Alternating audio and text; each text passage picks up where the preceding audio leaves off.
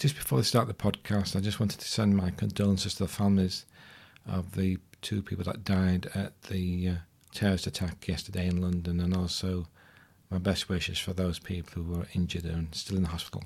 I also want to thank the emergency services and the general public for their swift response uh, to uh, to end the situation as, as, as quickly as possible. And I think we need to ask that those people who have been affected by this uh, get the necessary support they need, and that everyone who's been involved is in our prayers at this moment in time, whether you're faith or no faith. Uh, that we send our best wishes to those who have been traumatized by such an event.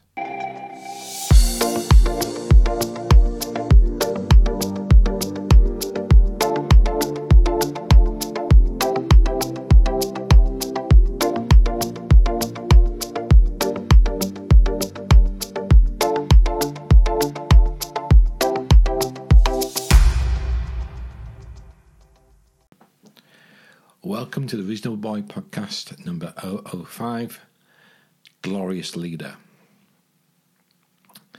Following on a little bit from our previous sort of podcast where we talked about the bias in the media and what have you, I just wanted to uh, sort of expand a little bit on this about what we've seen in the BBC of late, the past few days, in which they've really sort of geared up their um, their bias against Jeremy Corbyn and even the other parties as well.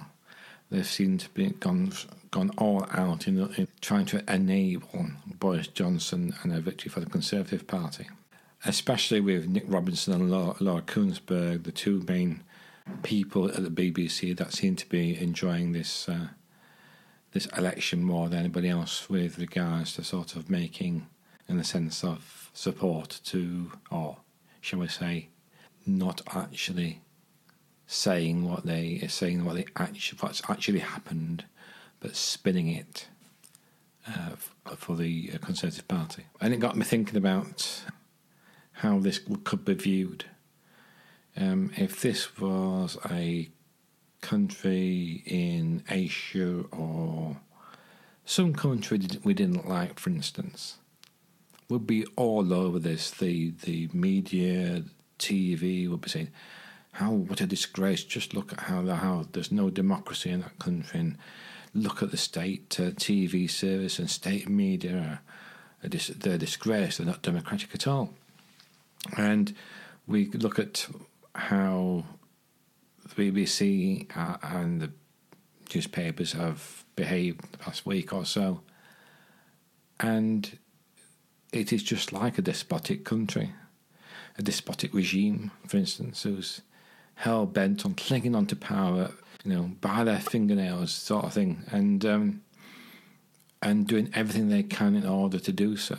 And it got me thinking about how things are presented on the news, and um, I'm I'm waiting for some talking head because I don't consider them to be journalists. This, these talking heads on um, on the news and News 24 and what have you.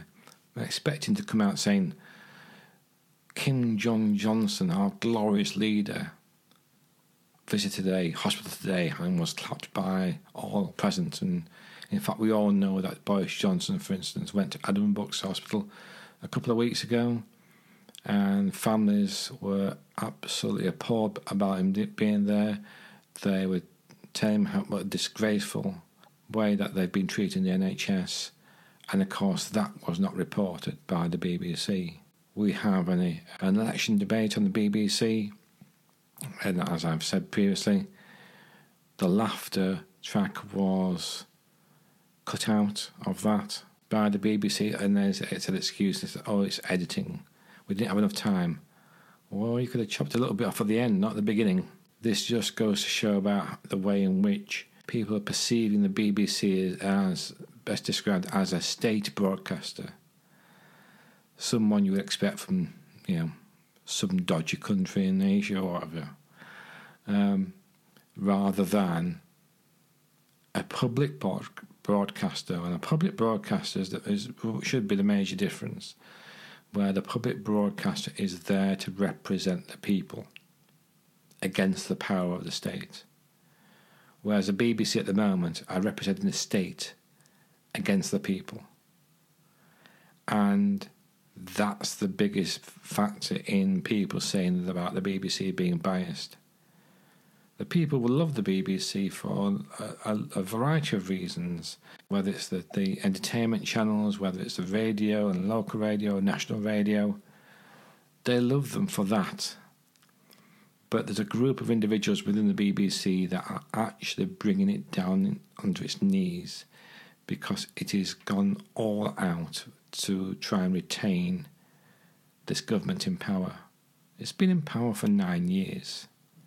It is an absolute disaster in many ways. We've had, we've had uh, conservative politicians going out there trying to make 50,000 nurses, make it out there's 50,000 new nurses going into the NHS when there's only 31, and trying to count 19,000 people that are already there as the 50,000. I mean, it's an absolute disgrace. I mean, it's stupid anyway. It shows the level of intelligence you've got there. But it's also frightening that they would actually twist the figures that much to try and con people into believing that they're actually increasing things. And it's like, and it's like the um, recent scandal about police numbers. Over 21,000 police were sacked when David Cameron came to power in 2010 with Nick Clegg of the Lib Dems as his deputy uh, prime minister. So 21,000 police were sacked. Six and a half thousand of PCSO officers were sacked as well. We now have Boris Johnson saying that he will increase the police numbers by 20,000. Well, he's not increasing the police numbers because he's not even bringing them back to, uh, to parity. He's saying 20,000, and actually they need just over 21,000 to bring it back to how it was before. Now, if he had said, we're going to bring, we're going to increase the numbers, we're going to bring 25,000 police officers, employ, you know, employ 25,000 police officers, then you can say he's increasing the numbers, but they're not. And they're not counting the 6,500 or so PCSOs as well in those figures. So there's lie upon lie upon lie upon uh, disinformation and distraction techniques being used by Conservative government and the Conservative Party to try and basically try and trick us into voting for them again.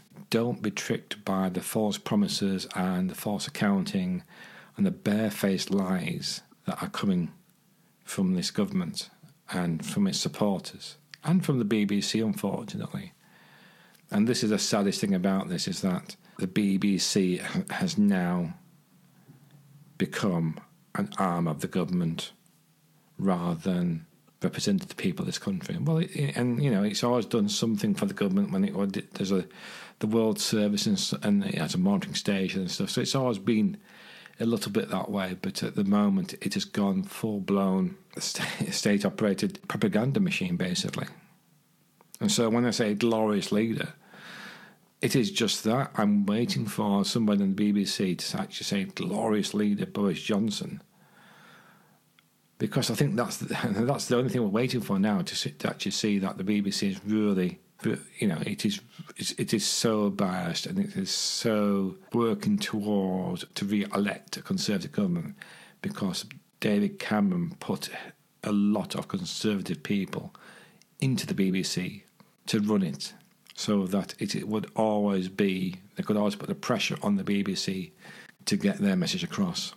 And there's, this debacle now about the about um, Boris Johnson not going on the Andrew Neil show to um, to be interrogated by him, even though Nicola Sturgeon and Jeremy Corbyn were both on on his show. They were told that Jeremy Corbyn and the Labour Party were were told unequivocally by the BBC that they had they will be interviewing all the party leaders Boris Johnson would be one of those. And so they agreed to the Andrew Neil show, and I'm sure Stur- Nicola Sturgeon agreed to it on that basis as well. And what do we find? Boris Johnson will not go on the Andrew Neil show. But all of a sudden, he's going on the Marr show on Sunday. So the Andrew Marr show this coming Sunday on BBC One will have an interview with Boris Johnson. And yet, and the BBC's allowed that because the, the, the, original statement was that if you're not prepared to go on the Andrew Neil show, you, we're not going to put you on the Andrew Marr show. And yet again, the BBC has caved into this. The BBC should have turned around and say, "This is the agreement. If you don't follow that agreement, you're not going to go on any BBC show." And empty chair him, like Channel 4 did on the environmental debates last Friday. They empty chaired him.